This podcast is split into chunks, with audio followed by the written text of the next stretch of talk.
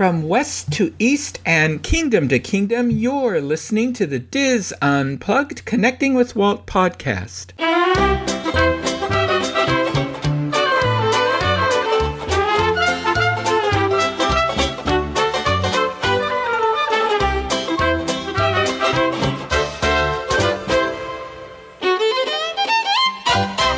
Connecting with Walt is brought to you by Dreams Unlimited Travel, experts at helping you plan the perfect Disney vacation. Visit them on the web at dreamsunlimitedtravel.com. Hello and welcome to episode 52 of Connecting with Walt. I am your host and Diz historian Michael Bowling, and I am joined by my co-host, producer, and good friend Craig Williams. Craig, how are you doing today? I'm doing great. How are you, Michael? I'm doing well. Thank you. Spring is in the air, and so is the pollen. Everywhere I look around. Yes. So, but I'm excited. You know, I'm planning my. I haven't been to Disneyland in quite a while. I'm getting ready to go down there and see the new Pixar Fest. Yeah, I can't. I hope that I will get the chance to see it. I mean, I know I will get the chance to see it at some point, but. I hope that it's not ruined for me completely before I get the chance to see it. Well, I'm just hoping you don't run out of all the different popcorn buckets that they're selling down there. Yeah, I saw the green alien popcorn bucket for annual pass holders only. It makes me very happy that I am currently a Disneyland annual pass holder. Yeah. Yeah, and they have a Sully one, and they have, I think, there's a little... There's a sipper cup of Mike, yeah. I have to get that. No, so. Lots of cool stuff for Pixar Fest, and the early buzz from the fireworks scene, some of the pictures, and from that, just I'm very impressed with what they're putting on for it, and I don't know if Californians take for granted the amazing food that comes around with their festivals, but. I think there's going to be some good stuff there, too. Yeah, I'm impressed with some of the new food offerings. And there's, you know, I at first I wasn't really excited about this. But, you know, I like Pixar. Yeah. But I thought, oh, you know, all Pixar all the time. But it looks like they're doing a good job of this. I'm really excited to see the new floats that are coming out on the parades. Yeah. I'm thrilled that Paint the Night is coming back, and with a new float, and also whatever the Pixar Play Parade, whatever it is that that parade is, it's coming back, and they have some new floats on that. So so I'm really looking forward to it. That'll be fun. As well, for sure. I love Pixar, and you know, it's. I think this. Will obviously have more of an appeal to people like me who are visiting for maybe their one time for the year, or maybe for the first time in many years. But for locals, they might get tired of it pretty quickly. But you know what? So be it. It's going to be great for a lot of people out there. I don't know. The way that the park attendance has been, locals don't seem to be getting tired of that place. I mean, oh my goodness. Yeah. So, anyway, I can only imagine when Star Wars Land opens next year. Help us all. I know. It has me very worried. But when I'm down there, too, you can I don't know if Connecting with Walt listeners, you know, you may know that, you know, there's a lot of great video that Craig and our Orlando team, our Walt Disney World team, does for you know, the Walt Disney World side of the kingdom. But, you know, out here, we started our Best and Worst of Disneyland video series. We had Tyler on a few weeks ago who puts those together. And I'm going to be making an appearance on that series. So take a look for me out there. And, of course, I'm going to connect Walt to what I'm doing for that show. So. As we do. Yes, as we do.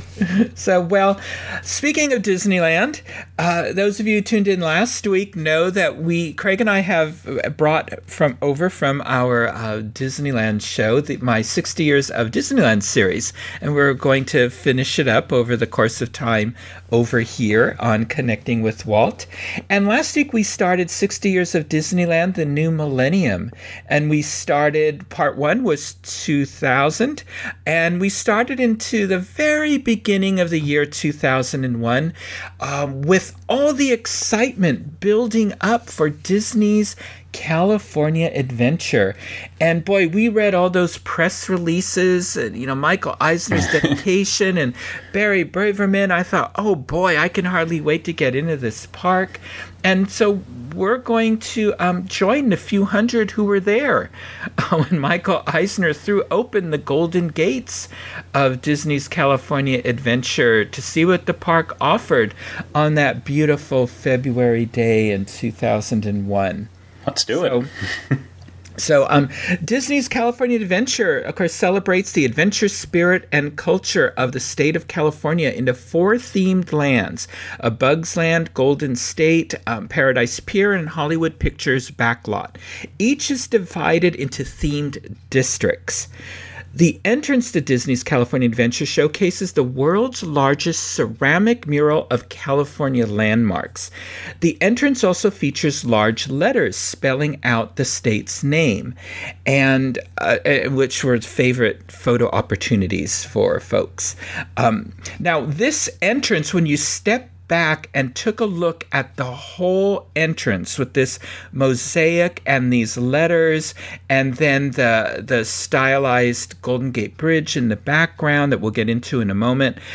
This was supposed to depict a large panoramic postcard of the state. I don't know how many people caught on to that.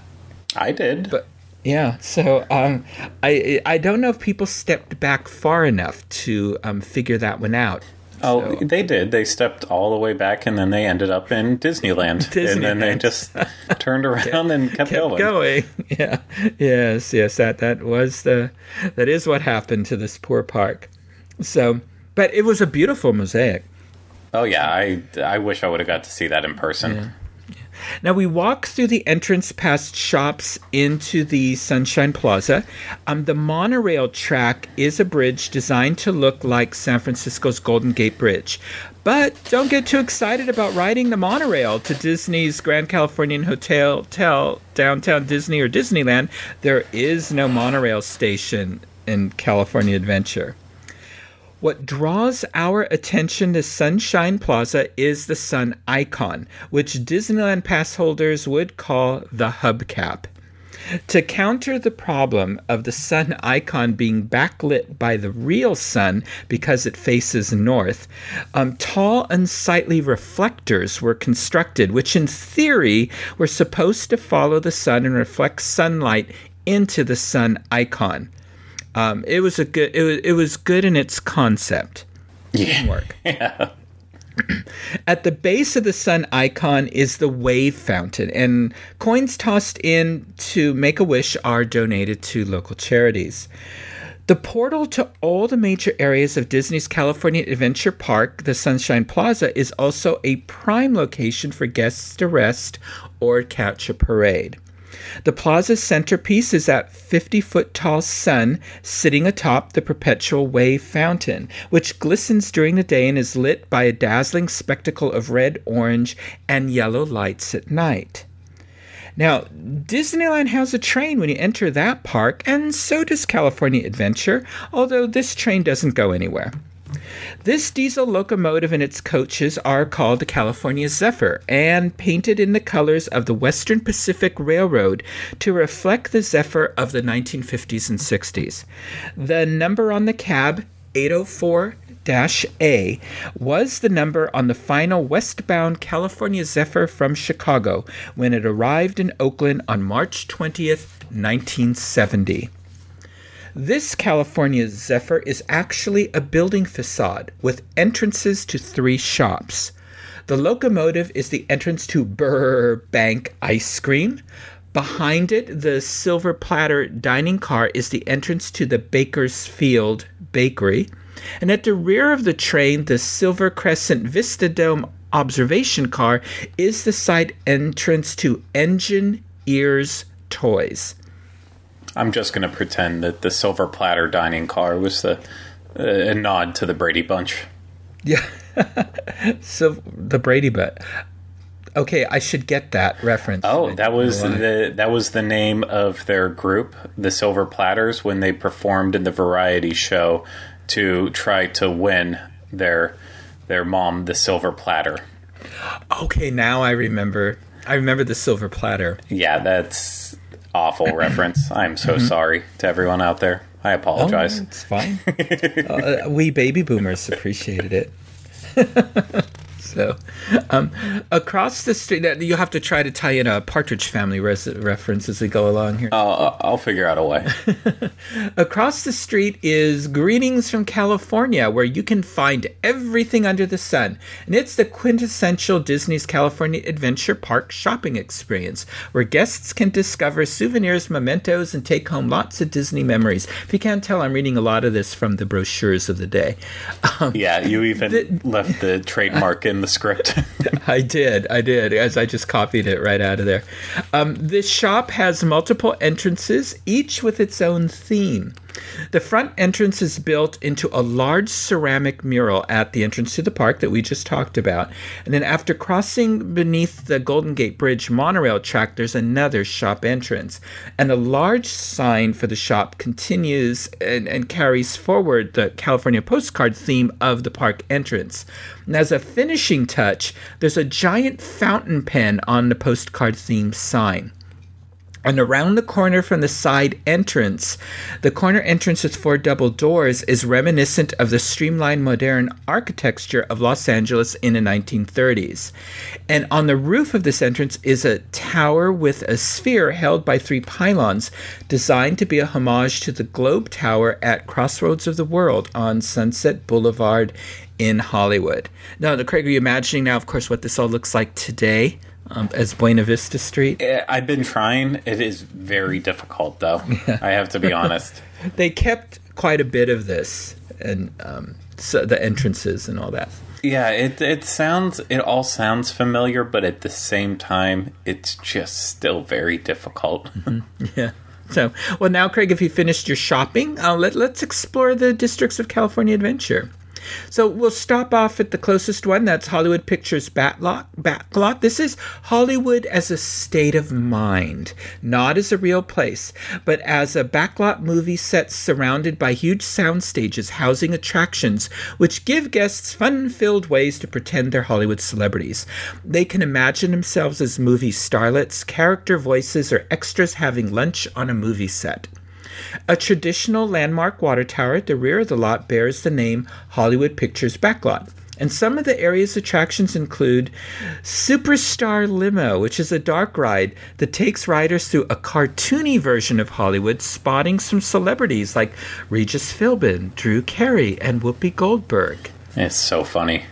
It's just a horror. It's hilarious. I mean, find the video of it on YouTube. Yes. I was so happy that on social media very recently there was, at least on Twitter, there was a picture of the side-by-side of the Drew Carey, not animatronic, but the figure. Yeah, the Drew Carey figure, with a comparison of the exact same figure that they put in Monsters, Inc. Yeah, that they literally just slapped on a suit on top of it. The yellow hazmat suits. Oh my gosh, it was so funny because I didn't even know that that's all they did with those figures. Yep. Yeah, they did. That's all they did. So Whoopi Goldberg is down there, and funny. Yeah. Yeah. Hyperion Theater is a state-of-the-art venue that presents live stage performances. Muppet Vision 3D is a 3D show featuring the Muppets in 3D, hence the name. There's the Disney Animation Academy, and that's, of course, is a presentation on how to draw Disney characters. There's Character Close-Up, and that's a show where guests can view all Disney characters close-up. There's the Sorcerer's Workshop, and that's a presentation where guests can create their own animation. And then there's the Hollywood Backlot Stage, and that's a small stage that's considered Disney California Adventure's Performing Center. So, Craig, if you're hungry, we can sit down at your favorite soap opera setting at the ABC Television Soap Opera Bistro. You can choose to dine at the General Hospital's Nurses Station in a hospital surrounded by medical decor. A portrait of Adam Chandler watches over the dining room based on the Chandler Mansion from All My Children, Where It's Always Christmas. Another dining room recreates the Landview Country Club from One Life to Live, complete with a wedding gazebo. The servers wear costumes themed to the various television shows and settings and are also improvisational actors and actresses who draw guests into being a part of each television show as they dine. Oh, goodness gracious. Mr. Braverson did not deserve a job after coming up with this one. Well, this was their prime time, Hollywood's, prime time. What is it? 50s prime time cafe. This was their version of it. We ate here. Why? Carol was in. These were all her soap operas. General Hospital and One Life to Live. She was in Hog Heaven. Yeah, mom was more of a guiding light type of person. Yeah. Well, see, because I learned that people that watch soap operas, they're loyal to a network. Yes. And Carol was ABC. Goodness. And and there was a lot more to this. There was a whole lot more to General Hospital than just this. But yeah, all this action was going on around us, and our children were young. And we're just sitting there. We have no idea what's going on. But Carol enjoyed it. I'm stunned. Yeah. It didn't last long. Now let's wander over to the Bountiful Valley Farm, which celebrates California's role as the nation's #1 producer of farm products and is whimsically themed to A Bugs Land. This is covering 2.5 acres. The farm is planted with a colorful variety of flowers and is decorated with playful sculptures depicting the stars of a bug's life. It also features the Ugly Bug Ball stage show with Flickin' Atta, Caterpillar Tractors, a water play irrigation station, the PT Flea Market, which was a little tiny shopping area, and favorite foods at the Bountiful Valley Farmers Market. This was reportedly Michael Eisner's favorite district in the park. I think he liked the Caterpillar Tractors. It sounds fun. Yeah. So now let's go check out the Golden State District. This celebrates the adventurous heritage of California and the immigrants who came looking for the golden dream. Golden State features 5 themed areas, including Condor Flats, Grizzly Peak Recreation Area, the Golden Vine Winery, Pacific Wharf, and the Bay Area. Now, Condor Flats is a high desert test pilot's landing field with weathered hangars left over from man's first attempts to break the sound barrier. The one attraction here is Soarin' Over California, in which guests soar and swoop over famous California landmarks. So one attraction was popular in this park.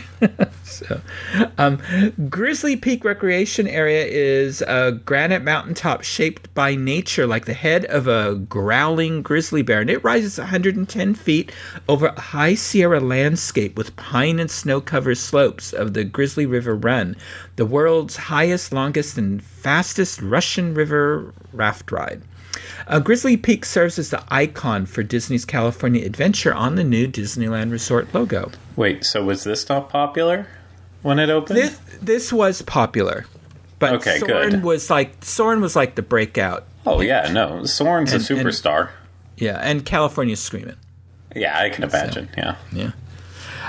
Redwood Creek Challenge Trail is a play area for youngsters, featuring a Mount Shasta wilderness-like setting and suspension and wire bridges. It also has rock climbing and a Brother Bear scene cave. Adventurous adults can also enjoy this area.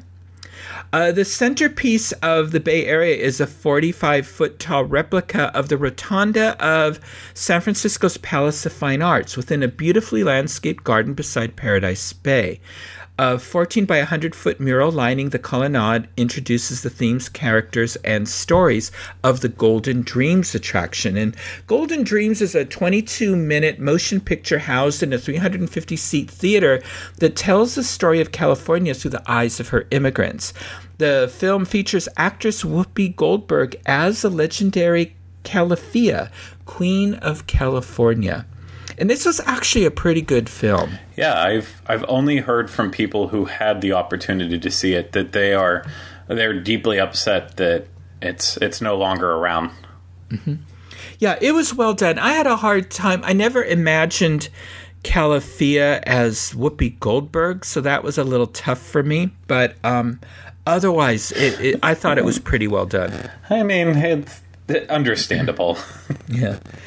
Because Calafia, of course, we learned about her. And she was more of a growing up in California, she was more of a leader of Amazon women, this legendary tribe. And somehow, I don't know, Whoopi Goldberg just didn't. Yeah, I didn't place imagine them together. Whoopi Goldberg with that.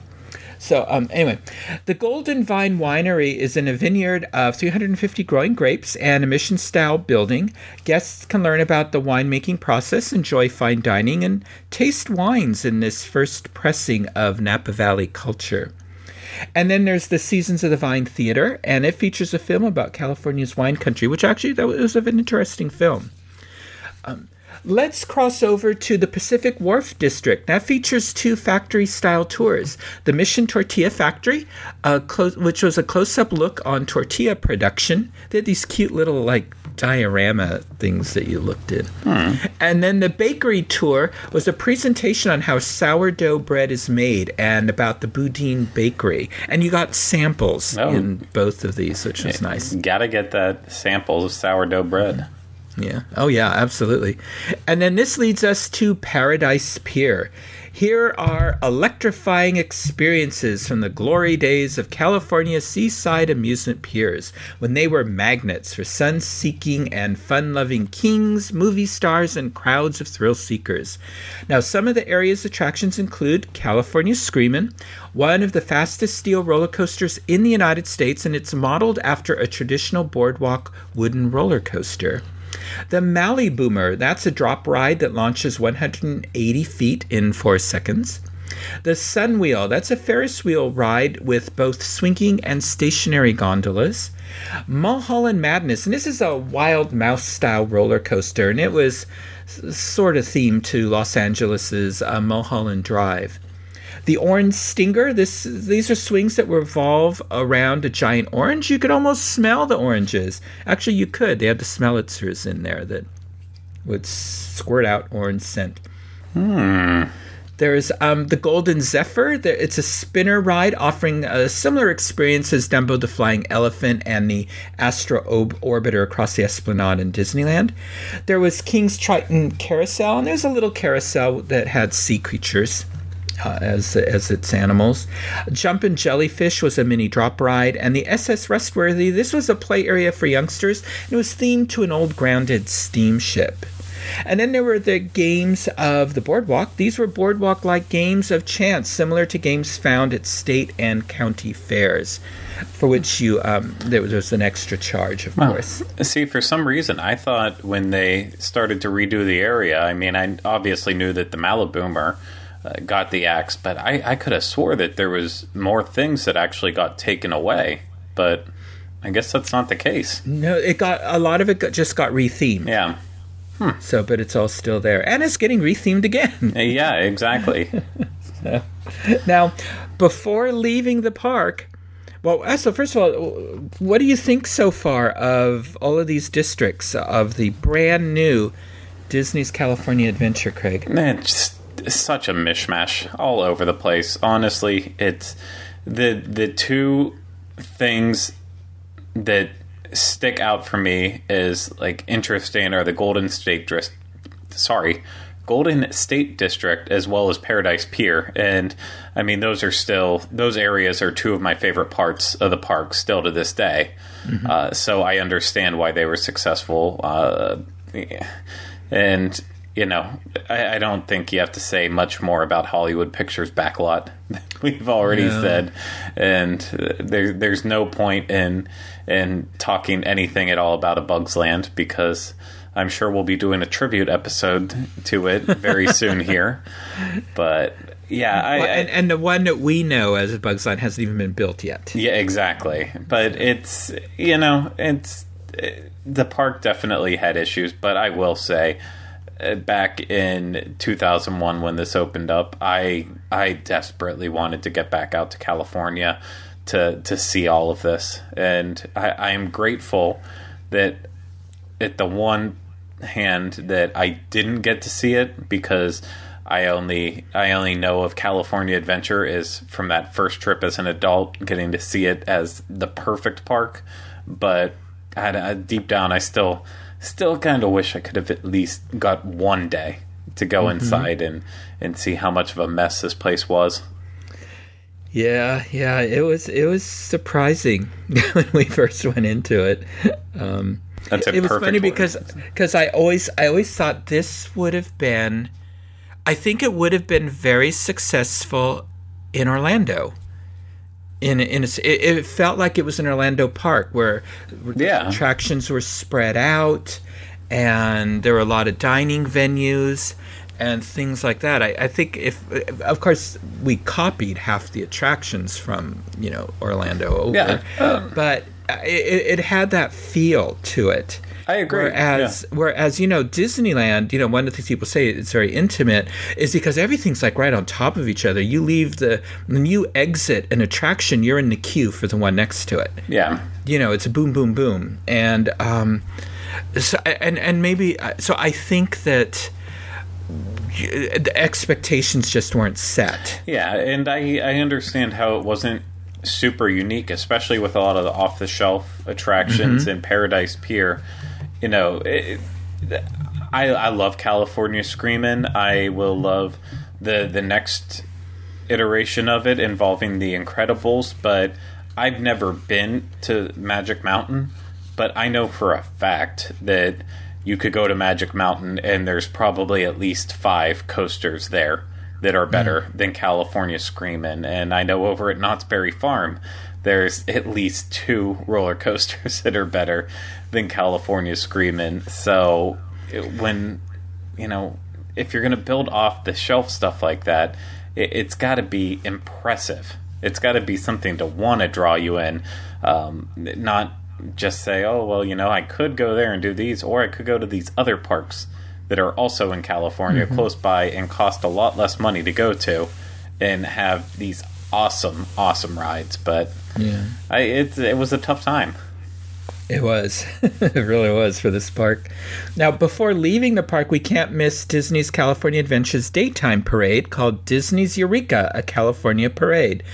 And Eureka celebrates the various cultures of California, and it's also the name of the deity who appears throughout the parade. And she changes to match the theme of each parade unit. The parade plays the song Come Away With Me, with each unit playing a variation of the song. So the center of the sun icon at the start of the parade plays the main song. Then there's an Aztec-inspired bird head-dressed essence of Hispanic culture.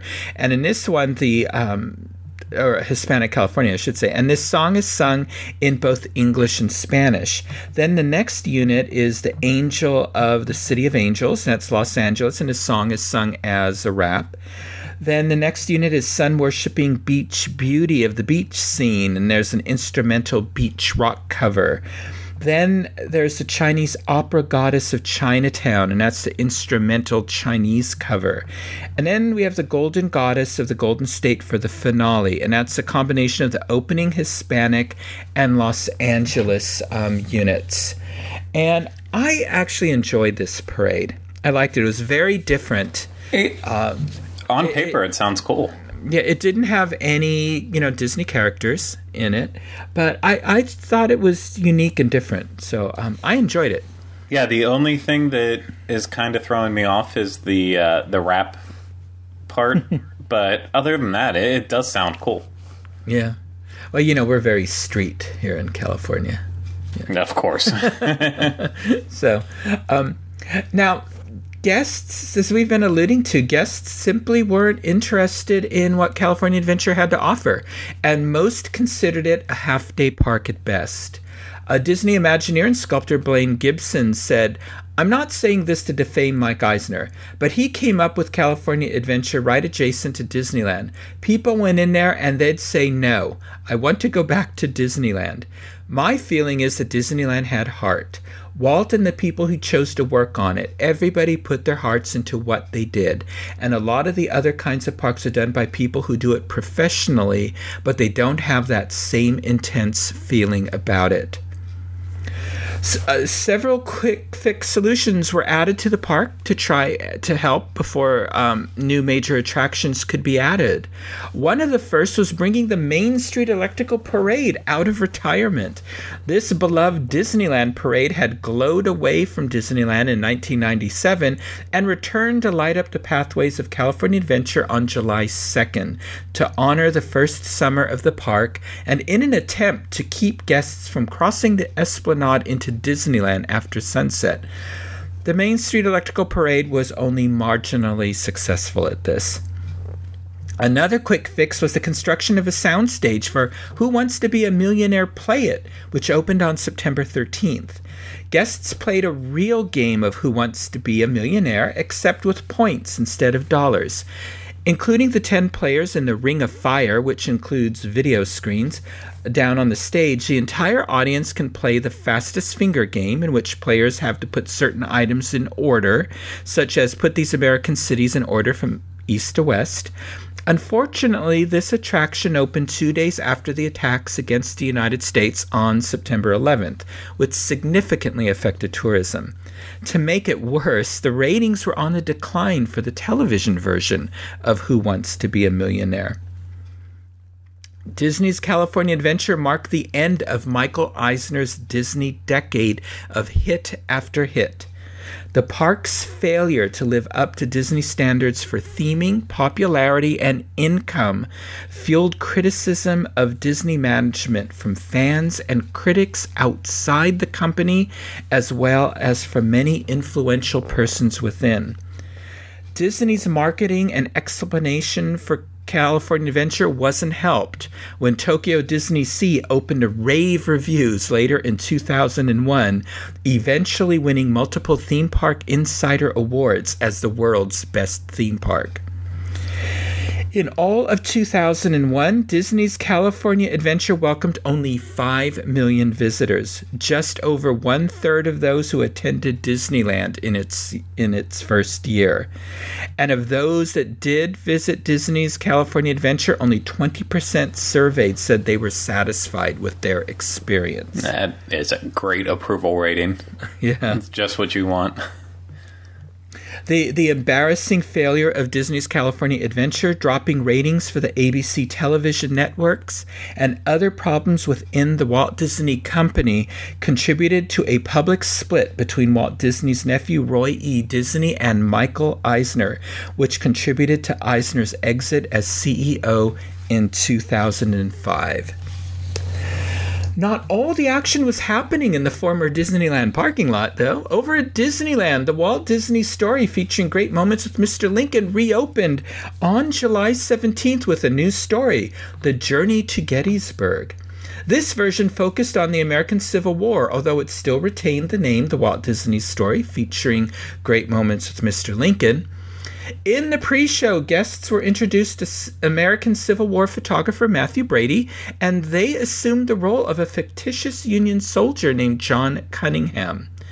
They then entered the main theater, where they wore special headphones with binaural sound technology to give guests the sensation that the action was taking place all around them. In the show, Cunningham met Brady in his photography studio, received a haircut, went back to battle, and was eventually wounded. He then met President Abraham Lincoln and attended the Gettysburg Address in person. At this point, the curtains opened to reveal Lincoln standing on the stage to deliver the address. As Lincoln gave the address, the background behind him changed from a normal day to a sky at dawn. Closing the show was a rendition of the Battle Hymn of the Republic. As the music was played, the background changed to form the American flag. As Lincoln sat down in his chair, a painting of the statue located at the Lincoln Memorial covered the night sky. And at this point, the curtains began to descend, and the 12-minute program ended. For this show, the Paul Frees and Royal Dano recordings were replaced by Corey Burton, who voiced Matthew Brady, and Warren Burton, who provided the voice of Lincoln. The set was also redone. The background curtains, as well as the replica of the U.S. Capitol's rotunda, were removed. The chair where Lincoln sat down was replaced with a small wooden chair. The small pillars behind the chair were also removed and replaced with plants and flowers. The large pillars from the previous versions of the show still remained. The Lincoln audio animatronic figure was also given an upgrade. Its beard was longer to match with Lincoln's old age. It was also given a pair of eyeglasses as well as a short-sized paper. The main theater was also given a small refurbishment, with both sides walls featuring portraits of Civil War soldiers. The show was not well received by guests. Did you ever see this version of Great Times with Mr. Lincoln? I don't believe I did. I mean, parts of it sound similar, but no, I don't think so. It was very gimmicky, and I was very happy when this went away. Yeah, I can understand. So it's when you're handling a subject like Lincoln, you have to really watch. He's very beloved. Yeah. Now, Rancho de Zocalo opened in Frontierland on February 6th. It was formerly the Casa Mexicana, and before that, Casa de Fritos. Rancho de Zocalo means Ranch of the Square, and the word Zocalo does have a history at Disneyland. The open area at the entrance to Frontierland used to be called El Zocalo, or Town Square. On January 21st, Disneyland guests were disappointed by the closing of Frontierland's Big Thunder Barbecue. Christmas has become a big business at Disneyland with its elaborate decorations, special festivities, and the popular It's a Small World holiday overlay. The Walt Disney Entertainment creative team began looking at other attractions and their potential for having holiday overlays and began developing ideas for the Haunted Mansion in New Orleans Square. On October 5, 2001, the Haunted Mansion Holiday, based on 1993's The Nightmare Before Christmas, opened. And if you'd like to learn more about the history of this holiday favorite, you'll want to listen to my episode about the Haunted Mansion holiday on the Dis Unplugged podcast Disneyland edition from November 19th, 2017. And we'll have a link to that episode in our show notes. On September 9th, the Country Bears played their last hoedown and were evicted from their playhouse to make way for another bear. Curiously, Walt Disney Pictures had the Country Bears film in production based on the attraction. When the film opened in 2002, the Disneyland attraction was gone. So much for synergy. I don't think it would have mattered anyways. It's not very often where I say I don't like a Disney movie, and it's never, ever, ever happened where I said I disliked anything involving Country Bears. Except for the movie Country Bears. Oh yeah, it wasn't one of their stellar films. Now you're the one who's being too nice about it. So, now for many of our listeners, any mention of 2001 brings back memories of September 11th and the terrorist attacks against the United States on the World Trade Center, the Pentagon, and the passenger takeover of United Flight 93 over Pennsylvania before the terrorists could reach their intended target. When the attack began that Tuesday morning, Disneyland and Disney's California Adventure had not yet opened to guests. About that day, the Orange County Register wrote, "Southern California theme parks closed Tuesday, fearful of becoming targets following terrorist attacks on the East Coast.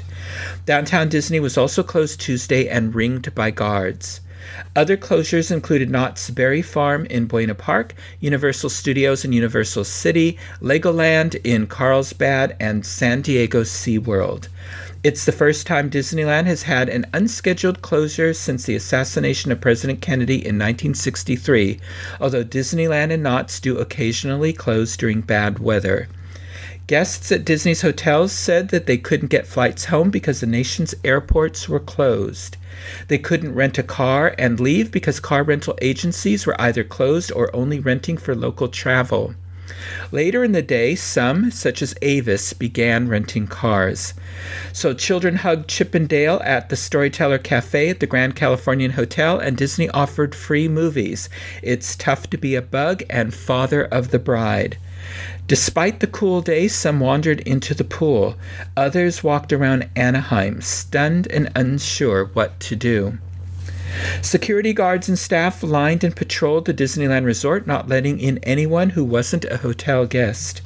People coming to the Grand Californian had to show identification. No one was allowed near the theme parks as lines of security guards blocked access. Disneyland and Disney's California Adventure were swept for bombs by specially trained dogs. When the parks reopened, security in the parks was increased in several ways, seen and unseen by guests. On September 12th, guests entering the parks had to have their bags searched first, a practice that continues today. A uniformed police presence outside and inside the parks was also increased. Anaheim police cars were parked outside the entrances to the Disneyland Resort, and for the first time, uniformed officers were seen by guests inside the parks. On the Friday after the attacks, the president asked the country to observe a moment of silence, and Disneyland participated, as well as Reuters reported, observing a moment of silence on Friday in keeping with a request to the nation by President George W. Bush. The country's best-known theme park shut down its rides, shows, and music as guests on Main Street turned to face flags and sing "God Bless America." One reported change that did not happen was a name change for Disney California Adventure's version of the Tower of Terror.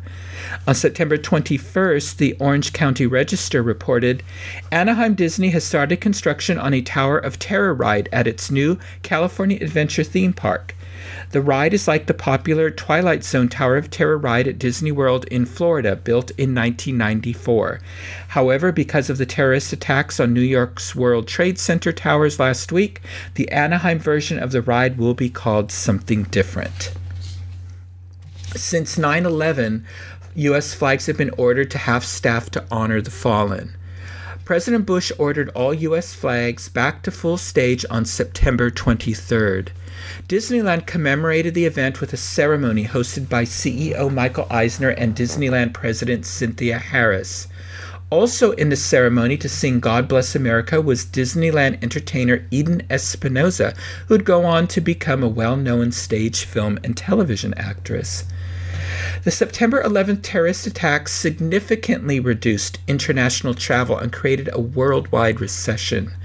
The Walt Disney Company enacted 800 expense-saving measures in the hope of saving up to $250 million. This included layoffs and a freeze in hiring and salaries. One of the cost-cutting measures at Disneyland was the closing of the Sleeping Beauty walkthrough on October 7th for refurbishment. Sleeping Beauty walkthrough eventually dropped off the refurbishment list, and its sign was removed from its castle entrance. Disneyland executives never announced a permanent closing and never provided an official reason. There was widespread speculation on Disney internet fan sites that the real reason for the closure was over security concerns. Despite the attacks of 9/11, 13.3 million guests visited the Disneyland Resort in 2001, thanks in part to the opening of Disney's California Adventure, the Grand Californian Resort and Spa, and Downtown Disney. So join us next time when we continue our series 60 Years of Disneyland by taking a look at the years 2003 through 2005.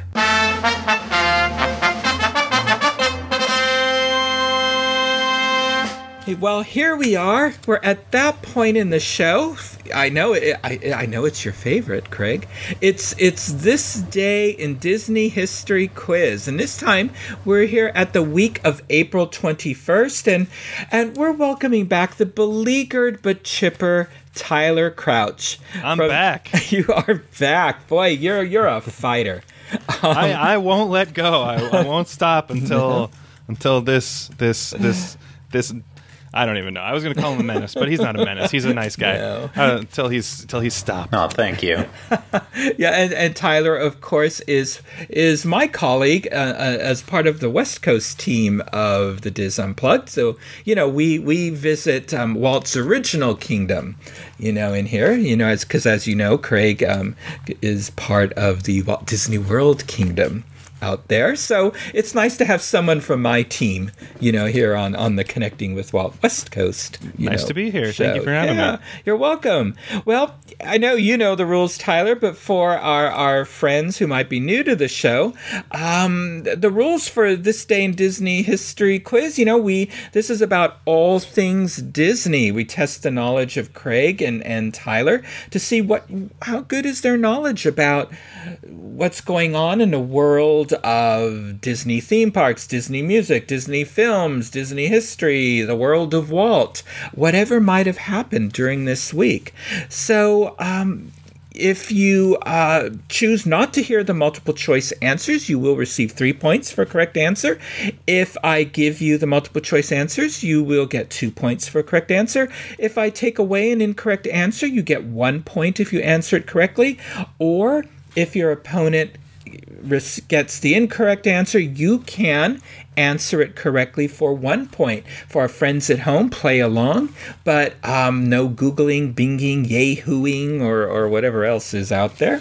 So, okay, are both you boys ready to roll here? Oh, yeah, I think that I am. Okay, all right. Roll out. Okay, like Tyler. Transformer. Sorry. That's another franchise. Okay. Okay, Tyler, as our guest, would you like to receive the first answer or gift it to Craig? You know what? I'm gonna have to take the first question again. Okay. Just yeah, you know. Sounds I haven't good. Won one yet, so it's got to happen this time, right? Right. That's right.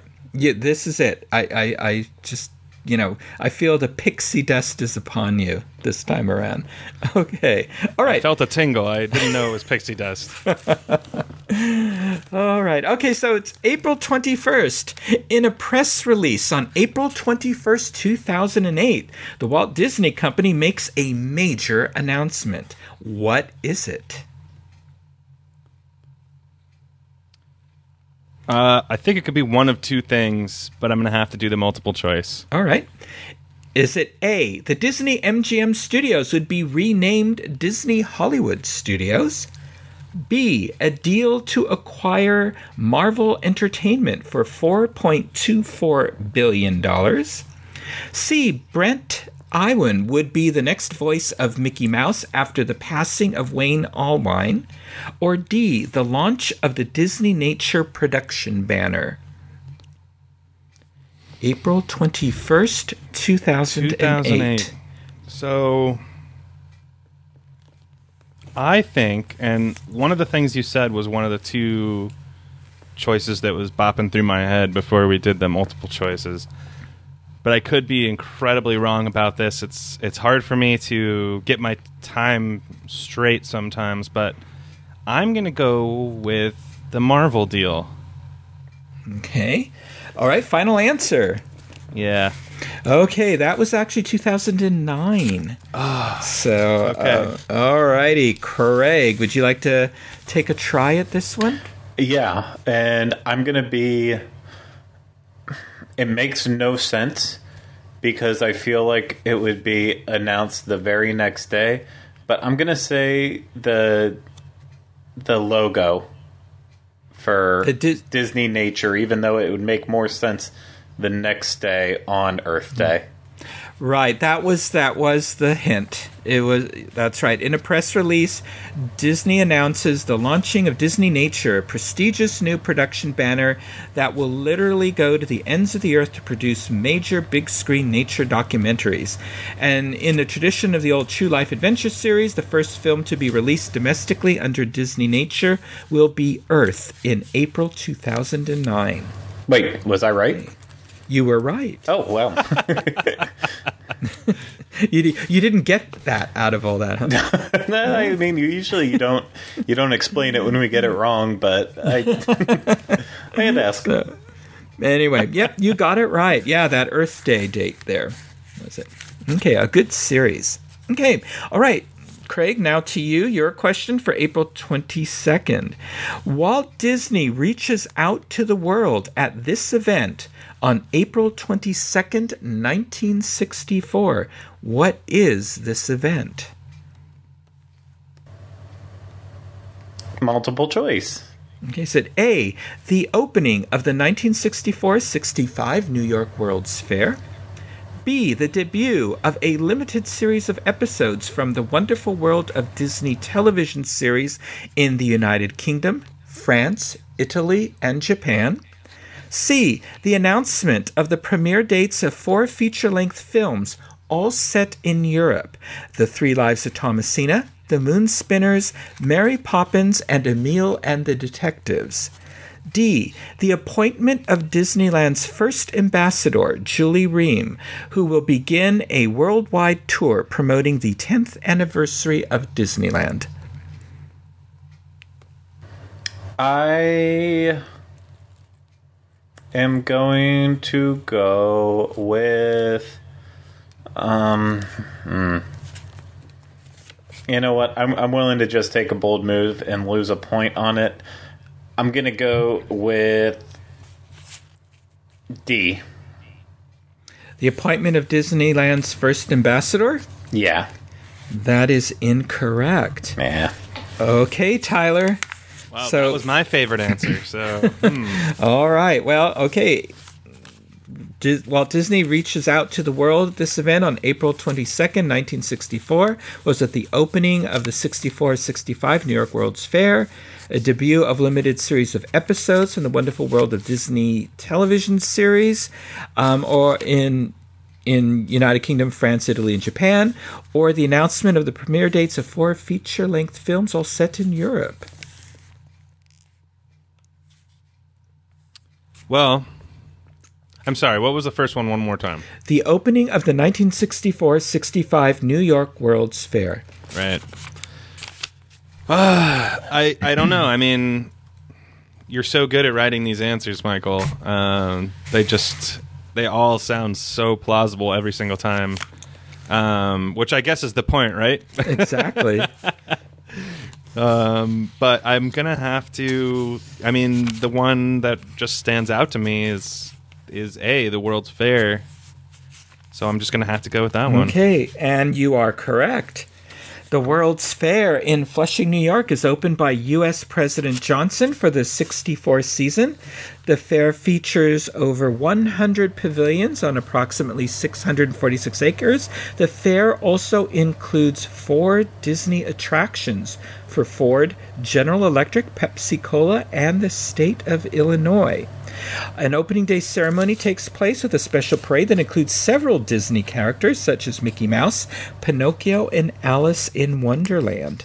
On a VIP observation deck above It's a Small World, located in the Pepsi Pavilion, Disney representatives, including designer and artist Mary Blair, celebrate the team who has put together the exhibit from scratch in just 9 months.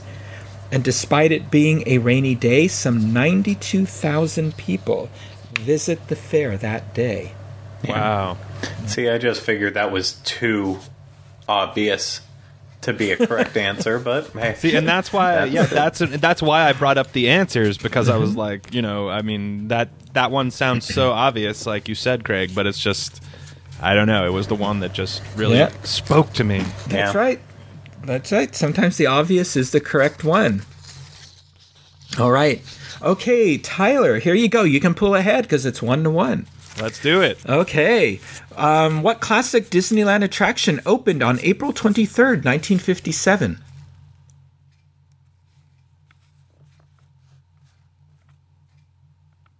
I'm going to have to do multiple choice. Okay. Is it A, Alice in Wonderland, B, Midget-Utopia, C, Mike Finn Keelboats, or D, TWA Rocket to the Moon?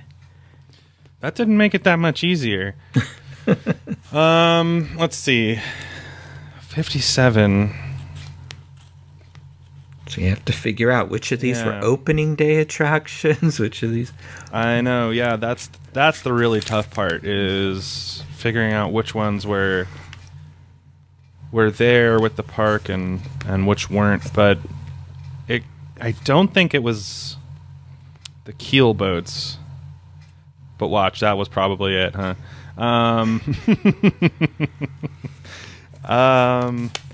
Can I get the answers again one more time? Sure. It's A, Alice in Wonderland, B, Midget Utopia, C, Mike Finn Keelboats, or D, TWA Rocket to the Moon. Well, 57. I don't think that... You know what? I'm going to have to go with A. A is my final answer. Alice in Wonderland, that classic 1958 attraction. Okay, nope, that's not it. Okay, sorry. Okay, Craig, to you. I'll go with Midget Autopia for the steal.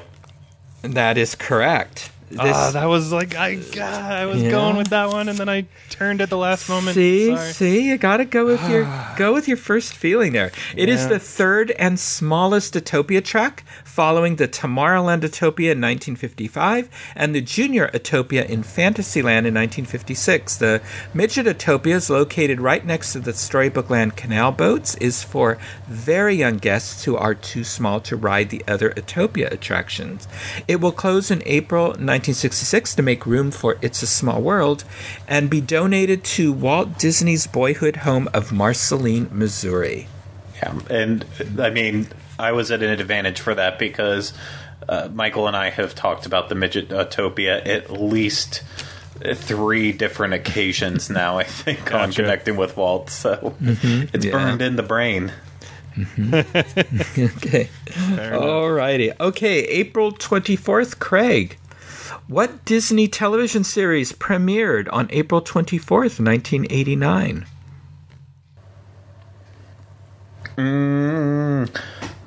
Do I want to be bold?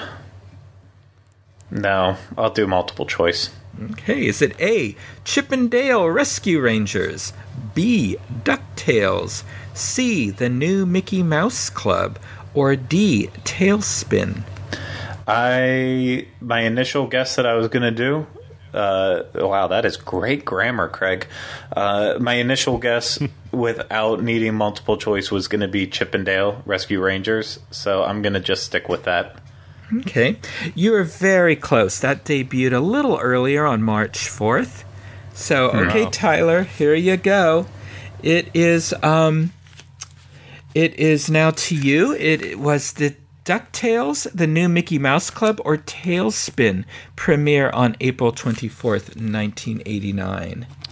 You know, if Rescue Rangers was happening around that time, I would have to assume that Tailspin couldn't have been long. You know, they must have been around the same time, so I'm going to have to go Tailspin. Okay. Tailspin was 1990. Yeah, Mickey Mouse Club, right? It's the Mickey Mouse Club. MMC, also known as the all-new Mickey Mouse Club. It debuted on Disney Channel with host Fred Newman. This show is a mix of live skits, recorded comedy, and songs.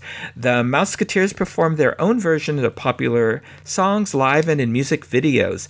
Today is Music Day was the premiere. The cast over the years will include future stars like singer Britney Spears, Justin Timberlake, Ryan Gosling, and Christina Aguilera, and Kerry Russell, and members of NSYNC. Anyway, okay, Tyler, this is yours. April 25th, 1998. Time magazine features an article titled, "Do You Believe in Magic?" Who appeared on the magazine's cover? I'm going to have to do the multiple choice. I have no clue. Okay. All right. A, is it Mickey Mouse, Minnie Mouse, Donald Duck, and Goofy? B, Snow White, Cinderella, Peter Pan, Tinkerbell, Mickey Mouse, and Jiminy Cricket? C, Michael Eisner, Frank Wells, and Roy E. Disney? Or D, Michael Eisner and Mickey Mouse? This is April 25th, 1998. Okay. I think I'm going to go with D, Michael Eisner and Mickey Mouse, because that just sounds like that time period. Sounds very obvious, but I'm just going for it, Michael. Let's dive in. Well, and you know what? You made a big splash with that dive. That is correct. Yes. Okay. So, hey, you have pulled ahead.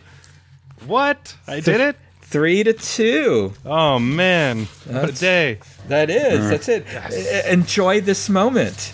I finally won one. I get to knock one out of the park on my final episode here. That's right. Don't we have? Is that the it, or do we still have a couple more questions?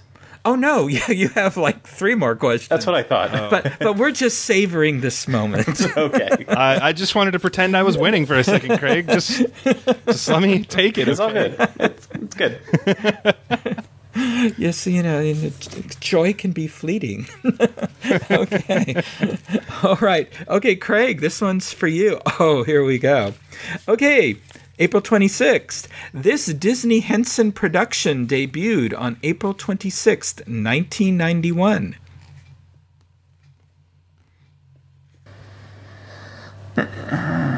One more time with the question, please. This Disney Henson production debuted on April 26th, 1991. It is not Muppets in Liberty Square. I know this. Yeah, I mean, I only have one guess for it, and that's Muppet Vision 3D. Is that your final answer? Yeah, I'll go bold on it. I don't want the multiple choice. Okay, bold can be beautiful, but not in this case. That is incorrect. Okay, Tyler, over to you. You said you might know this. Is it the ABC television series Dinosaurs, Bear in the Big Blue House, or Muppet Treasure Island? Since you're stealing it, I can give you the answer. This sucks. Well, now see that's funny to me because I still don't really know it based on that. But even though Craig is like, I absolutely know it. It's simple now. Oh boy, okay. 1991. It couldn't have been. It must have been. It couldn't have been the Bear in the Big Blue House. I feel like that came later. What was the first one? One more time. The ABC television series Dinosaurs. Yeah, I think it must be Dinosaurs. And you are correct. Yeah. The Disney Henson television series Dinosaurs debuted on ABC. It's based on an idea by Jim Henson. The show features the live-action combination of audio, animatronic, and puppets. Only the second show to feature this technique. For folks who don't know, it's about a family of anthropomorphic prehistoric creatures. Dinosaurs is produced by Michael Jacobs Production and Jim Henson Productions in association with Walt Disney Television. I loved this show. It was great. It was one of the most savage endings to a television show ever, though. Yeah. So, think about how the dinosaurs ended, and you can think about how the show ended. That was about it. Yeah. Well, you know, I know Terry Hardin, who was the puppeteer for Baby. Oh, that's cool. Yeah, cool. Yeah. Did they do the voices too? No, they did. They had other actors, voice actors. Okay, for those. I didn't know how it worked. Yeah. Yeah. Okay, Tyler. Hey, you are on a roll 4-2. You've pulled out ahead here. Okay, April 27th. Here you go. This Disney theme park attraction closed on April 27th, 2001. Okay. I'm pretty sure I know what it is, but I've said that multiple times tonight, and I've been completely wrong. So let's go with the multiple choice. Okay. I have an idea, though. All right. Is it A, the Main Street Electrical Parade at the Magic Kingdom of Walt Disney World? B, Doug Live at the Disney MGM Studios? C, the Country Bear Jamboree at Disneyland? Or D, Rocket Rods at Disneyland? So you said one of them that I was thinking, so I'm just going to go with it. And once you said these multiple choices, though, like, again, you're very good at coming up with these answers. But I am still sticking with my original thought, which is 3D rocket rods. That's correct. Woo. Disneyland's Rocket Rods was this attraction was the centerpiece of New Tomorrowland when the realm got a $100 million facelift in 1998. It closed forever. Although it was really closed since September 2000 for a refurbishment that was to last until spring 2001, no work was actually ever seen on the attraction. Despite efforts by designers and mechanics, the Rocket Rods was plagued with problems. This is basically a faster version of the People Mover, but they just finally closed her down on April 27, 2001. So there you go, 6-2, Craig. Oh my. Yeah. Hey, oh boy. Well, I had to make up for the other ones. Yeah. Okay. Okay. So, Craig. Well, here you go. You have one final question here, so you can come close. Mickey Mouse appeared in New York City for this event on April 28th, 2012.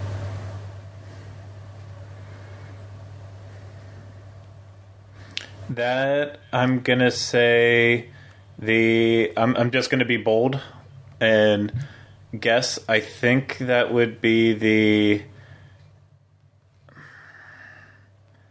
Gosh, I think I'm gonna be completely wrong on this and embarrass myself. The inauguration of the Disney Dream. You are correct. Well, wow. Yeah, that's it. Very bold and beautiful, Craig. Okay. I know people who were on that cruise, and I know it was around that time period. Yeah.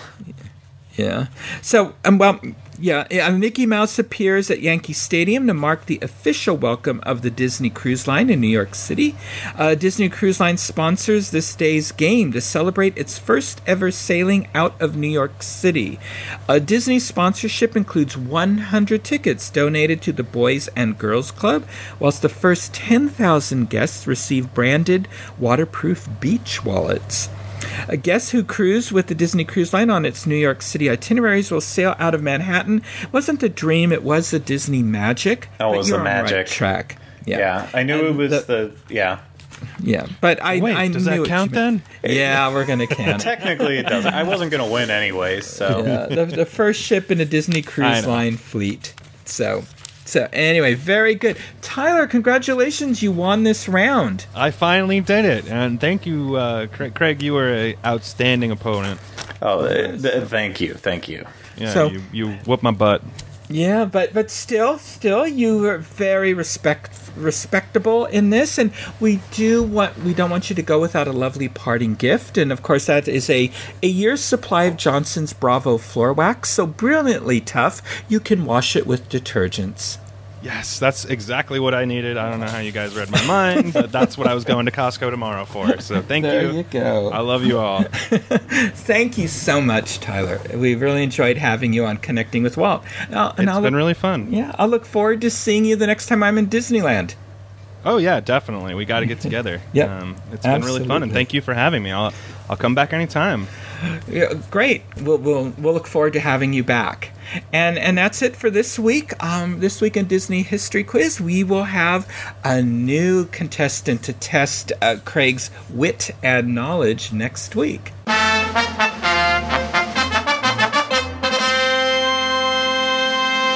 The many books, films, articles, interviews, and lectures were sourced for this episode of 60 Years of Disneyland, including The Disneyland Story, the unofficial guide to the evolution of Walt Disney's Dream by Sam Genoway. Then the following websites: the Orange County Register, the Los Angeles Times, Disney Extinct Attractions, the Disney Parks blog, the Disney Wiki, Laughing Place, and Yesterland. I'd also like to thank my lovely research assistant and wife, Carol Bowling, for her invaluable work locating the additional material I needed for this episode. So, Craig, until next time, where can our listeners connect with you on the Diz Unplugged? Like always, you can find me Tuesdays on the Walt Disney World edition, Thursdays on the Universal edition, here, there, and everywhere on the Daily Fix. And if you need to contact me anywhere else, you can follow me on Twitter at Teleclaster, as well as on Instagram at the same handle, Teleclaster. What about you, Michael? Well, as always, you can send me messages at michael@wdwinfo.com. Twitter, I'm at mbowling121. Facebook, I'm Michael Bowling. Instagram, I'm Michael Bowling the Diz. And of course, if you want to connect with me and Craig on Twitter, go to at Connecting Walt. That is our official Connecting with Walt Twitter page. If you would like to listen to more shows on the history of Walt Disney, his studio, his Imagineers, and Disneyland, check out our Disneyland podcast archives for my Disney history episodes at disneyunplug.com, and look for past episodes of Connecting with Walt on iTunes, where you can subscribe to our show and leave some positive reviews and ratings. And thank you for making us a part of your day, and remember, I only hope that we don't lose sight of one thing, that it was all started by a man, Walt Disney, and his brother Roy.